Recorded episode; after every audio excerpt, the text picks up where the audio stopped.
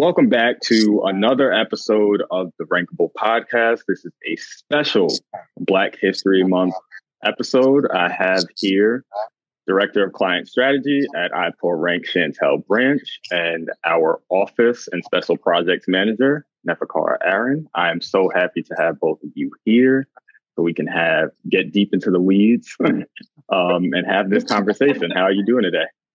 Very good. And uh, first and foremost, happy Black History Month. yeah, happy Black, Black History Month. Halfway through it. All right.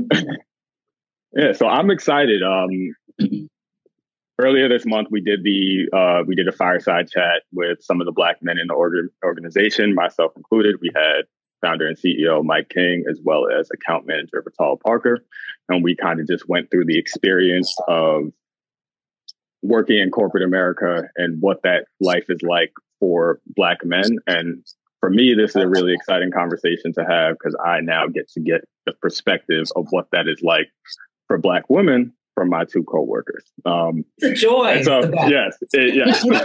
um, I think that we have, um, we all share a unique experience, but I do believe that um, for Black women in particular, um, there is there's another side of it that um, is uni- is a unique experience to specifically you two. So I want to talk about some some of the experiences and just some of um, the triumphs, some of the tragedies, etc.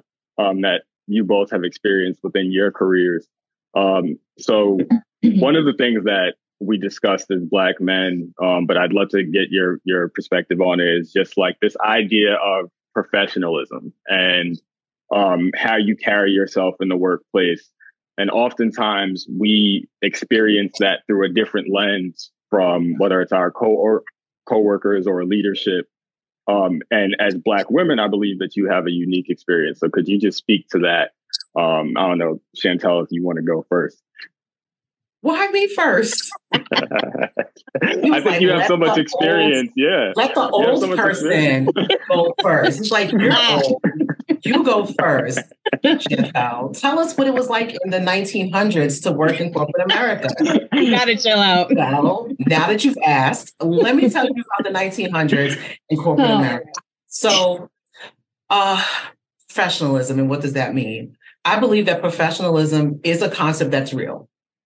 Yes. But I also believe for Black people, men and women, being your professionalism being questioned comes in many forms. Um, as you all know, all of us on the call, this call understand what it's like to when you maybe get upset for someone to maybe say, "Oh, don't get so upset," but you've obviously seen your counterparts. I don't know. Once I saw a person throw a shoe um, this person was a white person. She threw a shoe. Um, she screamed, yelled, and cursed out an entire floor of people. And I assumed I would never see her again. And there were excuses made for her misbehavior. Um, and then she was back two days later as if nothing happened. And she was the she was in charge of some very important work. Um, whereas if you just simply express displeasure about a circumstance in a in a situation work wise and you maybe say this is wrong or maybe if you happen to curse because I would say that over the years cursing in the workplace has been more allowable than in the past. So even if you don't use a curse word, you just use firm language to say like this is unacceptable to me. Um, your question, your professionalism is questioned.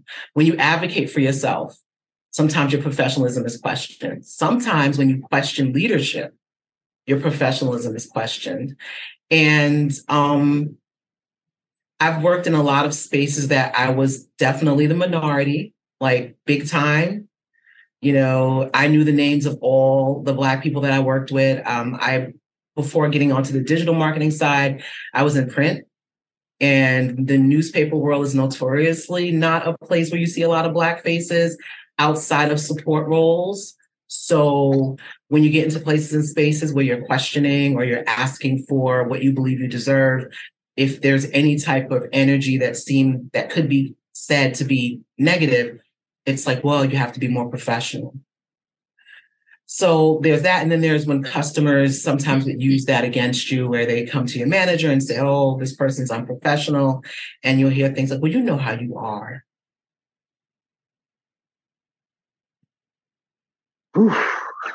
Yeah. I, I, it's it's extremely heavy. Um, so to that to that point, Nefakar, like, have you experienced that? You know, some some of those similar experiences because I I know for for certain I have. Um. I have, but I would definitely um, suggest that people take Chantel's um, practice a little bit more than mine because I've just literally ignored people. I would not recommend that. Um, and this is probably more of like a a millennial standpoint, but um, I think oftentimes if and when my professionalism was questioned, I wouldn't say anything in that moment because I feel like I would need to just kind of like gather myself. And um, it was, it would be something that I would revisit and speak to the person about. Um, I don't necessarily have a specific um, example at the top of my head, but yeah, um, I have literally just said okay and walked away. So yeah. Would not recommend though. Don't do that. I completely understand. And to that to that point on professionalism, um, one of the things that I find really interesting is that for for us, it can be difficult just to exist as a black person. Um, in general in the world, but specifically in in America.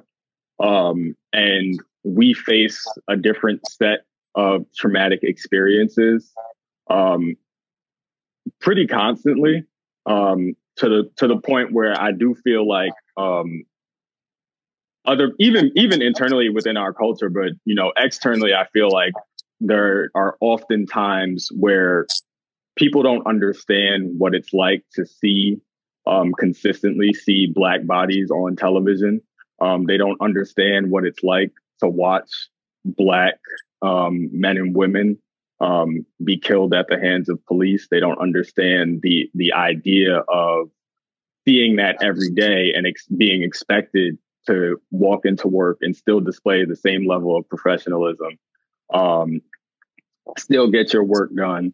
You're you're not really expected to be emotional um, over these people that you don't know. um, but. I think there's a connection between Black people in which um, we know these we know these people, we know their struggles, um, and we know these stories all too well. Um, so for you guys, what is that experience like um, when you experience something like watching Breonna Taylor on on television, and then you experience going through the trial um, and every day when you're expected to come into work and just do your job um, in those moments where maybe you don't feel like doing your job because there are more important things at hand. Um, can you explain what it's like to not have, um, to feel like you don't necessarily have a support system internally um, within, like within the workplace, and just like what that what is that like? Like how do, how how does that feel um and how do you navigate those feelings? Next part do you want to go first? Yeah i think it's very um stressful right? And i think it leads to you um and i know you know this is coming up but i think it also leads into imposter syndrome and just you double you know doubling back on the things that you probably know how to do innately, right? And then it also leads to you doing your work incorrectly. So, um, not having that support, it's more so of that, that you're just putting on a mask, right? To kind of just get through the day. And of course, the day drags, right? And of course, people just sometimes people really just have no clue as to how you're feeling and there is a lack of empathy. So the way that you have to move throughout your day isn't as necessarily as easy as everyone else is moving through their day. So um, I feel like that's not the experience that I had here because I was at iPoint during the pandemic, but it was definitely stressful because it it felt like every day there was something happening. If it wasn't Breonna Taylor, there was somebody else getting shot. There were things happening within our own communities. And even recently Tyre Nichols, I I don't want to hear it. I don't want to see it. I don't necessarily want to talk about it. And sometimes I think it's important for your coworkers to understand that that's not something that you necessarily want to talk about at that moment in time, but to just keep that in mind that that is something that might be present within, you know, the person's community or just them having to go through everyday life. So, and then for Chantel, I have a question too. Like, how did you deal with that being client facing as well? Well, I'm going to take you guys back to George Zimmerman. Yeah. Okay. Um, so when George Zimmerman was acquitted, I came to work and I was very pissed. And my manager at the time, who was a white man, um, he asked me a question. And I was like, well, you know, with everything that's going on, I'm just like not here. And he was like, what's going on? And I remember looking at him. And he was the nicest person or whatever. You know, we lived in the same city, New York. And I was just like, you don't know? And he's like, oh, yeah, yeah, I did hear about that. And it's like, and I remember an older colleague got up and came to my cubicle after he walked away. And he was really kind. He's since passed away, but he came, he just talked to me and he, we talked about it and, you know, like how messed up everything was. And I think we maybe talked about what we were going to do with our day because I, previous to COVID, client facing meant putting your shoes on and strutting your stuff into a taxi, subway, or whatever, and going to see clients and sit in their spaces. So imagine wearing that and then having to sit down and like come off the elevator and just get into it. And you have to do it. But knowing that people had no idea what was going on with you, and these are people who worked in media, mm. was very illuminating. And it happened repeatedly. Repeatedly, people would just it just wasn't something that was real to them. And it's not everyone, but it's enough people where there's an impact. Um, I think people have gotten better about having consideration. Um, so I think we're in a better place in 2013 when it comes to that. So even if people are feigning or having faux empathy, at least they're trying to address what is potentially ailing their colleagues, whether they're black, white, or whatever. But yeah, I remember that very specifically with that with that um, George Zimmerman verdict being like, and just real remembering because I forgot. It's not a safe space.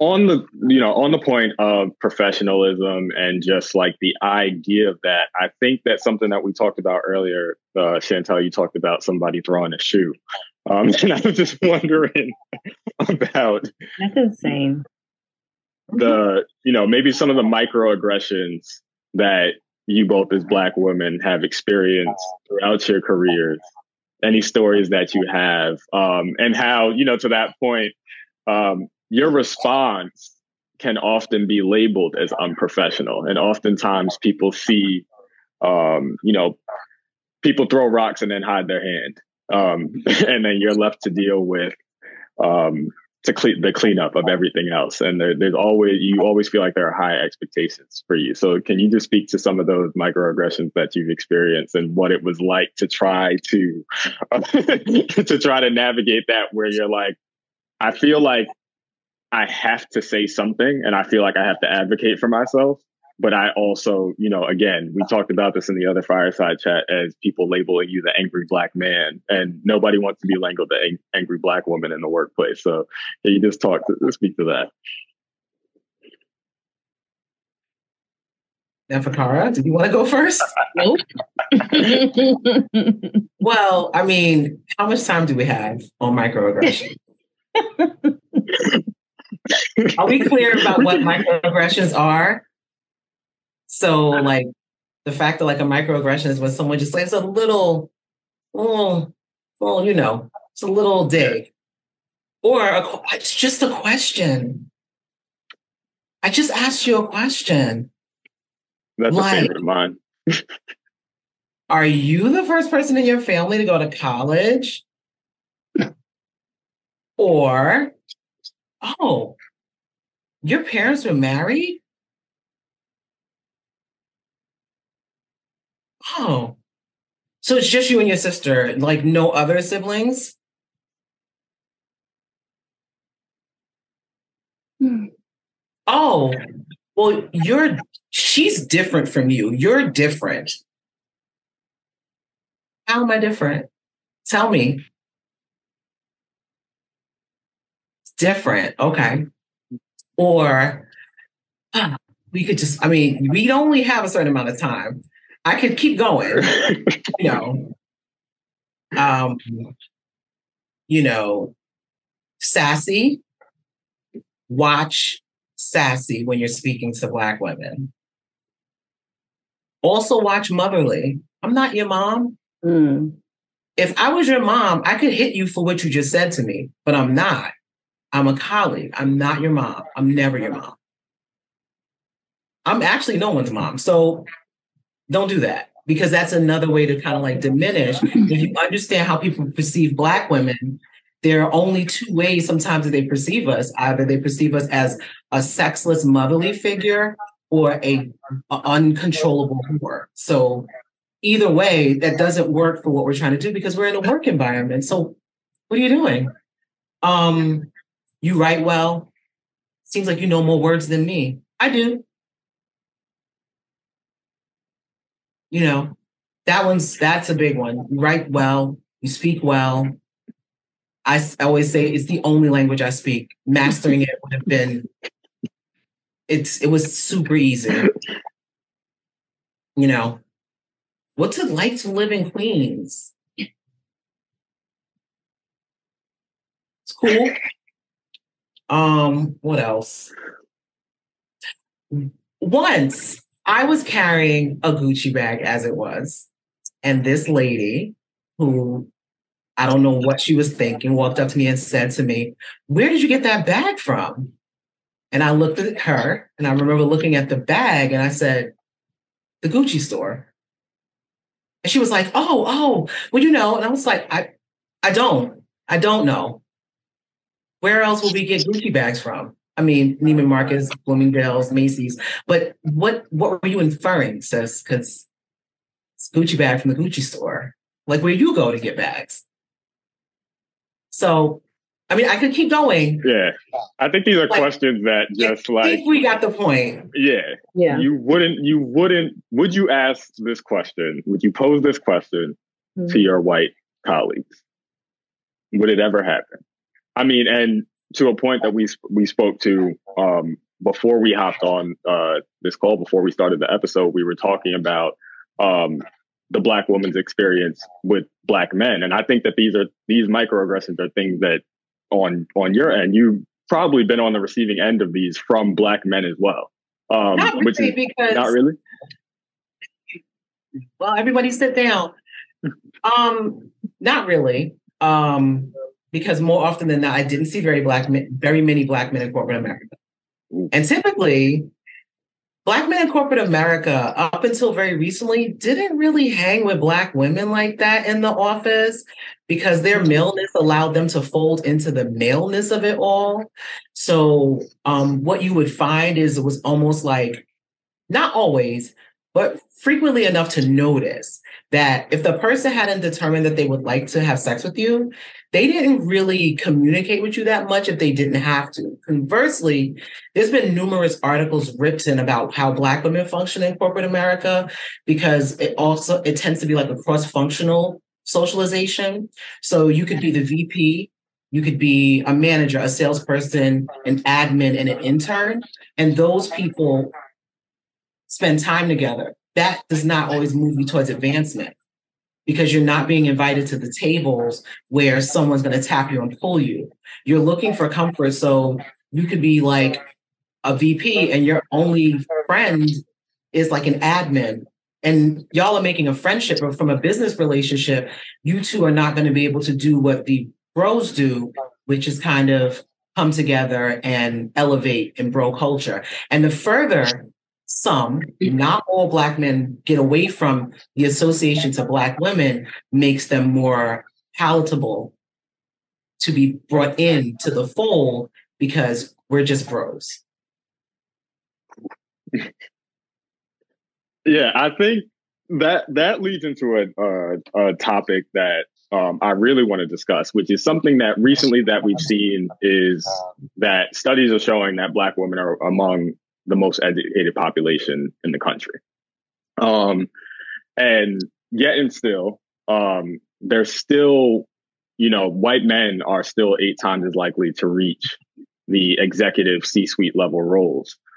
Um, so, with that being said, um, there are two questions that I have about this. Like knowing those numbers, like how do you deal with imposter syndrome and just that feeling of potentially like knowing that you're qualified and then still seeing people um, you know of course ex- excel in their careers maybe a little bit faster than you might have throughout your career knowing that you're more qualified than them.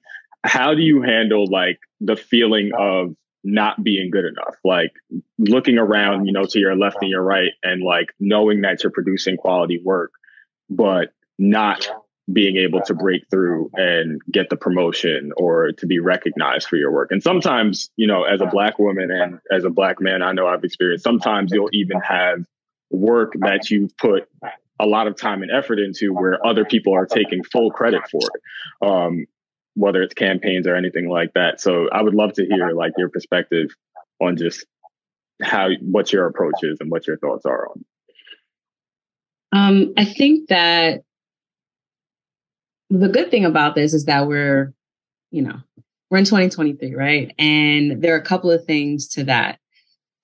If you have a discussion with, um, you know, your managers and anyone within the company and let them know how you're feeling and it's still not being um, addressed, leave because there will always be somebody else that will appreciate there will always be another company that will appreciate um, the work that you're doing and i think a big thing as well that I started to do is even amongst like my friend group, I talk about how I feel about certain things and even like sharing salary um, goals and just general um, career goals. It helps for people within um, different fields for them to chime in on their experiences, what they've done if they've faced um, a similar situation and um, how they dealt with it. And I think having that set of transparency among people throughout um, different fields, it also gives you a different perspective on how to maybe address things within your field that maybe hasn't been addressed before. So, um, as far as imposter syndrome, like I, I just had to kind of settle within myself that the more that I kind of settle within that, the worse that I'm going to get. So I had to really like settle into just like saying, like, you wouldn't have gotten this job or whatever job it is if you didn't know what you were doing. And clearly you know what you're doing. So the more time you waste feeling unsure, the worse things are going to get. So, yeah. Yeah, I think that's amazing insight. I think um, I think, in, obviously at varying levels, but I think we all sometimes, um, especially when you're early on in your career, um, it can be easy to slide into that happy to be here um, type of thought process where maybe you're not willing to advocate for yourself if you're doing the work for um, you know for things like promotions and and higher salary and things of that nature. So I think it's a really really good um, mindset to to just tell yourself that you belong. Like, well, if you made it through the interview process and they hired you, they hired you for a reason. Like, they didn't spend all this money to go through this onboarding process because it, it, it's more than just your salary. They brought you here for a reason, and there's you know there's a reason why they believe in the work that you do. So I think it's important to settle into that idea and find ways to remind yourself of who you are. Yeah. For me, I do not think that I've ever really suffered from imposter syndrome. I think that what I suffered from was um, no longer believing that people were going to do the right thing. So the opposite, I would say, of imposter syndrome is this person is going to eventually do something shitty to me. Something, mm. this is going to happen over and over and over again. people who are less smarter than you are going to be promoted repeatedly. People who are less smarter than you are going to get opportunities repeatedly or chances repeatedly. Or if they're choosing between you and someone else for to who to lay off first, they're not going to choose you. They're going to choose you because they're going to prioritize the other. And I think for me, that took a heavy toll on me. And professionally, about seven years ago, I just had like a terrible, I was in a terrible cycle. And I stepped out of the corporate chase to give myself a little bit of a break and basically worked in a role that was below me in every way, shape, or form. But in order to regain clarity about what I have to offer, what I understand, I needed to go into that space so that when I came out of it, I would be in a much better place to take on what was left of my professional working life cycle. And that time, that space, what I learned put me in a position to kind of meet this organization just in time and to do all of the things that I had already been doing well elsewhere and move myself along professionally um, in a pretty quick turn, simply because I took that break, released a lot of that, and then went where I was seen. That makes sense? That makes perfect sense. I love There's that. Nothing, yeah, nothing that I'm doing, like everything I'm doing, I was taught how to do in these large corporate spaces. But for whatever reason, many of them, there were certain decisions that were made that I wasn't the one at this point, that point, and the third point. I've worked for people who I was smarter than for at least 75% of my career. I've tried the let me feed it to you. And then you're going to be kind and say, all right, let me grab you and pull you up. I've tried the let me hold back. I've tried the let me try to go around you. I've tried every single tactic to get to today because, with the exception of two people that I can think of very specifically, not including Mike King, two people who I've worked for that I knew that their intention was for me to go further, and both of them were women. But again, I've been working since the 1900s, so and only one of and one is a woman of color, so to speak. But again, so my entire career was lensed around the decisions, the feelings, and the choices of white males. Hmm. So imposter syndrome, no. It's like, oh no, no, no. I belong in all of it. I be- all of this. I'm supposed to be here. Yeah. So it made me not that great about salary negotiation, but I fixed that. I think I've got that. Um, I even got my arms around that as well. But um, yeah, my lack of trust and suspicion and what's the other word? Um, skepticism when it comes to my professional career. I've had to work through it. So also therapy, but just taking that break and working in a space and trying to figure out like all of my valuable gifts. That was a learning experience. Shout out to that organization. I see you every once in a while checking my LinkedIn. So you said that um, you said that one of them was a woman of culture. So what are, are, are a oh. woman of color? So so. yes, I, so, I, don't know if she would describe herself. I think she would describe okay. herself. So, what was the first time?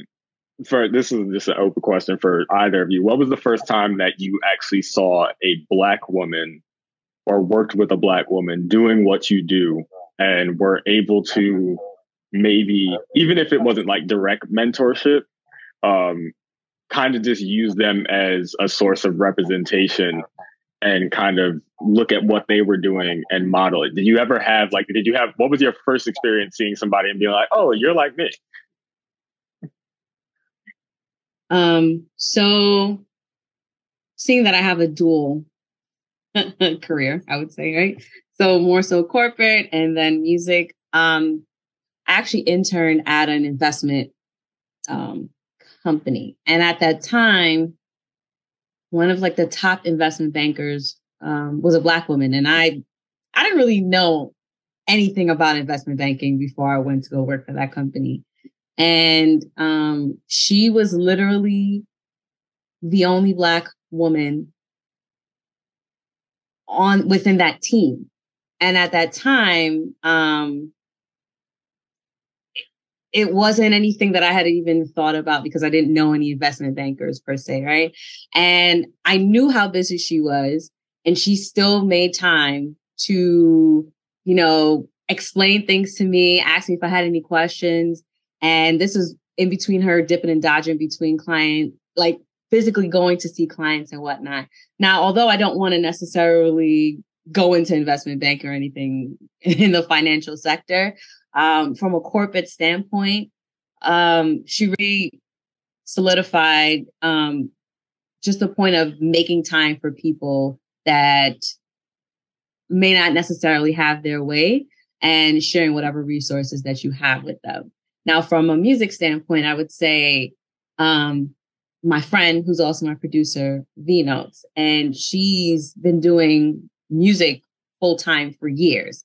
And she completely made that transition before it was like a, a popular thing to do um, you know online. And i i've seen that she's been able to foster manage relationships. She has a very high standard of work quality of work. And um, she is the most popular person that is not online. So that says something to her work because literally everyone knows of her and she is not on she's not really active online.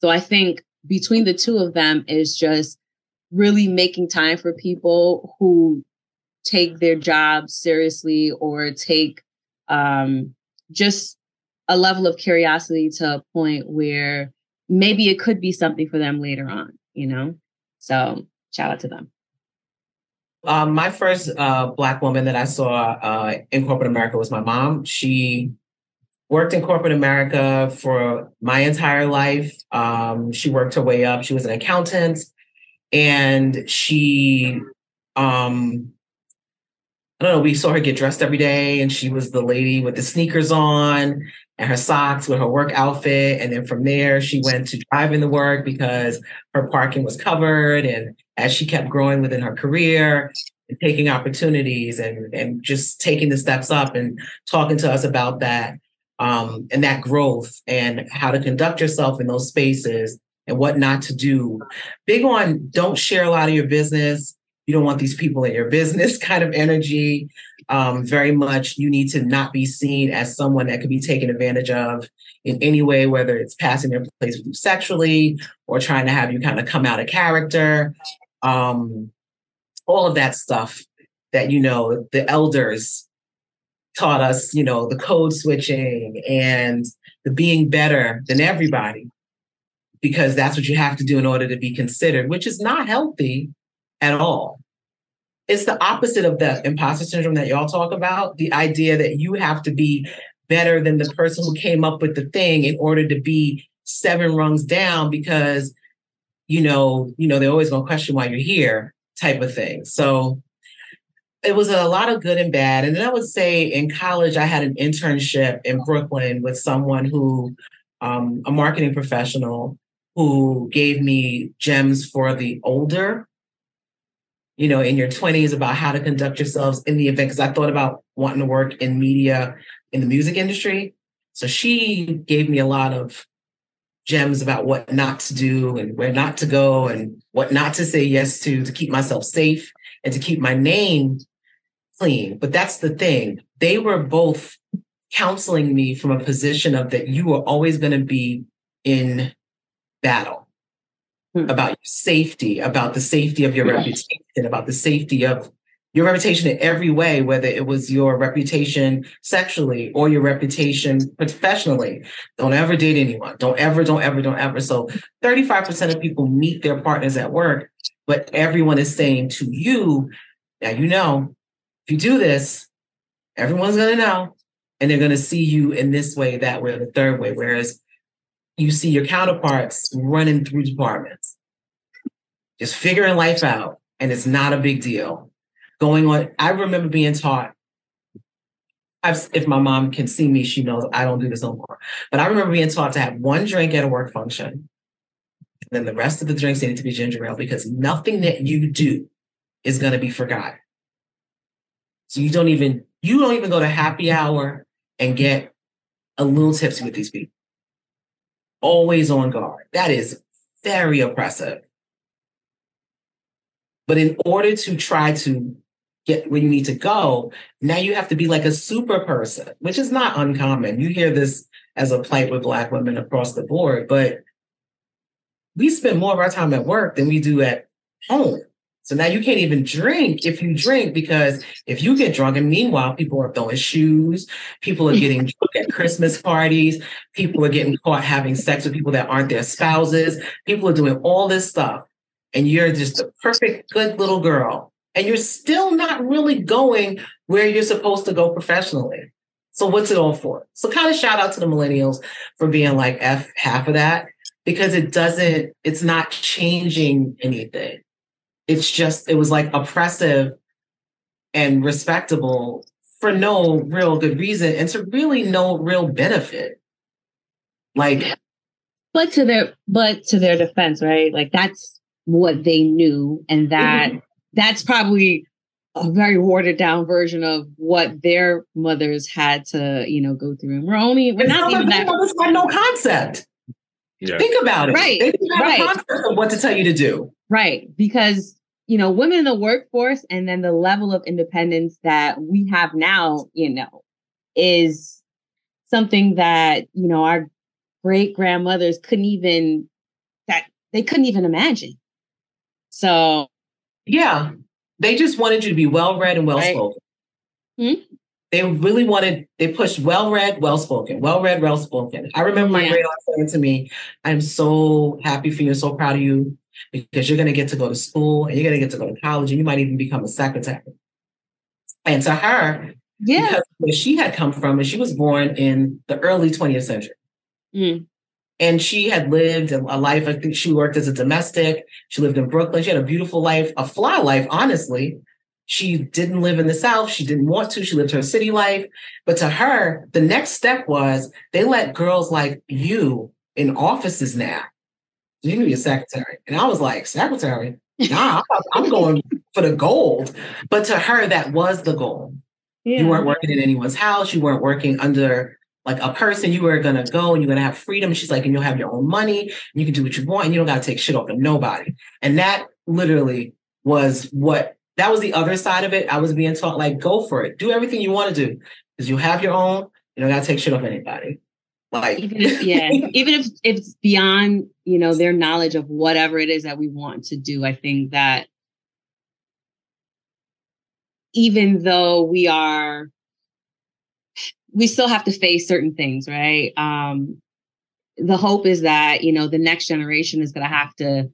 It, it, are these things going to be eliminated overnight? No, but hopefully, you know, with everything going on, and hopefully people or coworkers being more mindful of the world surrounding them and outside of their lives, um, the next generation will be in a better place, and it will be uh, much further and a, more of a giant leap than anything that we probably could even imagine. Right. I appreciate your optimism. I am not as hopeful as you, but again, I am sitting in a space of skepticism because I listen. I've heard people who are younger people say different versions of things that boomers, that white boomers have said to me, but in a different tone, because that stuff doesn't die. So I'm not really sure what we are to do. Um, aside, we don't have to do anything. That's not our job. Like we don't have to do anything, but um, be our, the best version of of ourselves. But um, I feel like people have have gotten better at mixing certain things in the bud as well. So we'll see. I, will I'll take the optimism road. yeah, I, I, don't think it's ever going to go away completely, but I, I don't think I it's going to go. Away. One of the great things that's coming back is shame and, and shaming people for being for for for, for, for uh, just so, so, some of those things like the microaggressions, like the the the overt and covert racism. Like I think it's a good thing that people are being shamed to at least keep it out of The Office. um, and, and, and if you want to go back to keeping these things behind closed closed doors, by all means. I would love for it to be like a thing, know, but I would tell you that in the last five years, I had a person get mad at me because I would not let them touch my hair in the workplace. Yeah, mm. I, I, believe that. I think last year um, we were doing the Black Music Month webinar, and we got an email from somebody who wasn't a registrant but decided to go through the registration page so that they could send out an email to tell us how offended they were that we were running a webinar during Black Music Month for Black musicians and trying to um, just to try to educate them on marketing in the music industry. So I think it's going to be here. But I mean, the, the idea that you would go through an entire registration form to submit that to a black owned business is, you know, that's something. But the audacity never shocks me. I don't believe that. I I am not optimistic. I just know that the tools I will use to fight are different than before. That's all. And I can spot it way faster. So to that point, I think one of the one of the things that I want to wrap this up with is uh, obviously we all work for a black owned business um, currently, and throughout our corporate careers, um, we haven't. So what you know, could you just take a couple minutes to just describe the differences um, that you experience now working at IPR um, as opposed to some of the other places that you've worked in your career as a black woman? I would say this is the most informal yet formal corporate job that I've had because you know, speaking to Mike, he's like, "Hey, what's up? Yo, I need something." And clearly I'm not like offended. He's like, You're, I'm like, Hello, how are you? how may I help you? so I think even um, having the same cultural similarities, um, they help a lot. Like it, it's, it feel, it's, this is the most interesting job that I've ever had, mainly because of the group of people that I've worked with, but mainly because that I, the fact that I work for a black owned company. Um, I understand um, the goals of the company, and it's more so from a standpoint of like, I'm proud to be able to contribute whatever it is that I can in order to help Mike and the company get to where it is that um, he and we want to go, mainly because working in different environments, you understand how hard it is for for him to even get to this point, right?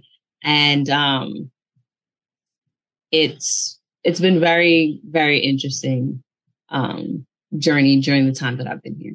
So yeah. So I don't I don't use the word manifestation. It's just not a word I use. But it was brought to my attention that I kind of manifested this job, sort of, um, I was having a conversation, like I told you, I took a break and I was working in a role that was definitely below my skill set and knowledge base, but it paid the bills. Um, and I remember sitting down with my podcast partner and I was like, I just want to work in this place where I don't have to explain myself. Maybe I can work for an organization that's like founded by like a black woman. And then I don't have to explain myself and my existence, period. Because a lot of what is happening to Black women in corporate America, because a lot of people don't know us, is trying to explain yourself. So the fact that I ended up getting a phone call from a person who did not identify themselves as the owner of an organization and have a conversation that led to a conversation that led to a conversation that led to a job offer, all without me sending a thank you note, it all worked out. Um, and even though Mike is not a Black woman, Mike is a man that I've found in working with him has a tremendous amount of respect for Black women, understanding and appreciation. Um, he's pretty good at letting us speak and think and do in a way that I don't think everyone's always that equipped to do. Um, if Black men were doing the best things they could do in corporate America, it would be that one thing that he does, which is allowing, listening, considering, trusting, and giving then space. giving space. Um, that's what the hope is when you're working in a space like that. So for it to be that, because I was skeptical, because I was like, oh shit, is this gonna be some bullshit? it wasn't. It's not, you guys. It's been almost four years. It's not. Um, and, and Mike would say things to me when I first joined, like, uh, you know, we're gonna do great, we're gonna do great things. And I was just like, we'll see. We'll see. And then we just kept doing great things and more great things and more great things. But I was like, all right, he's okay. Because I'm it's very you can't, I'm not an easy sell. Um, and there's been times that I've had to like I've seen things even occur with him where I'm like, hey, you think this is happening because you're black? And I don't know how he feels about that, but like it was like corporate things. And I'm just me as a black woman just being like, I don't know, I see like my brother here being treated in a way or being positioned in a way that feels very not cool. Like, because again, I've been working since the 1900s. So I've seen what bosses do, I've seen what managers do, I've seen what leads do, I've seen what people accept from people. So sometimes when I hear things or see things positioned in a certain way, I'm like, hmm, hmm, are you sure it's as bad as you say it is, or is it just terrible coming from them? Hmm. Oh my. This has been you can feel free to cut that part out if you want to. But I'm just saying, yeah. it's not, it, it is being Black in corporate America is difficult. We are, I believe, yeah. I know they say 13, but I think we might be 20% of the population, Is a lot of people are confused. Um, and, but our representation in corporate America is still too low, considering how college educated um, folks are. But, and I'm like a slacker in my social group. I would say 80% of the women that I'm friends with all have master's degrees. But you know what, too, really quickly? Um, I think a lot of people probably don't even want to deal with it. And that's maybe why you might see a rise in entrepreneurship within our community as well, because it's it probably just better off. Yeah. See, my age group has side hustles. They don't, we were we were socialized to no, no, no, no, no how are we going to pay these bills until we 66? So it's, it's definitely millennial women. I'm so impressed. Yeah. And God bless. But I would definitely say the Gen X ladies are like, but I'm going to have two jobs. It's going to be nuts. I'm going to have two jobs, try to be attractive, try to work out, try to do, try to do, try to do. But like, no, y'all just cut and run. And I love that for y'all uh, yeah, I mean, with the way that the economy looks, it could be two jobs for a lot of us out here going forward. But this has been an incredible conversation. I would love for us to continue the conversation, which we will be doing through our IPR Black 365 page on our website.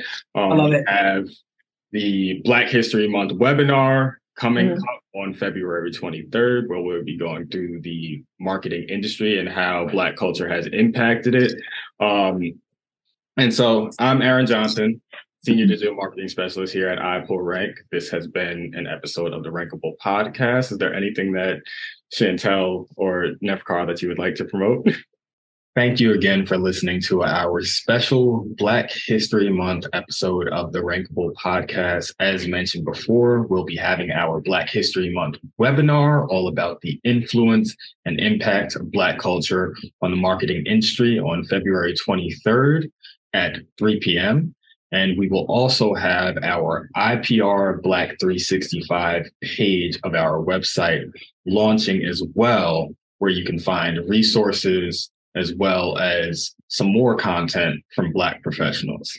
Thanks again. As always, like and subscribe, share it anywhere where folks are willing to listen. If you know anybody who's into this type of content, we'll catch you next time.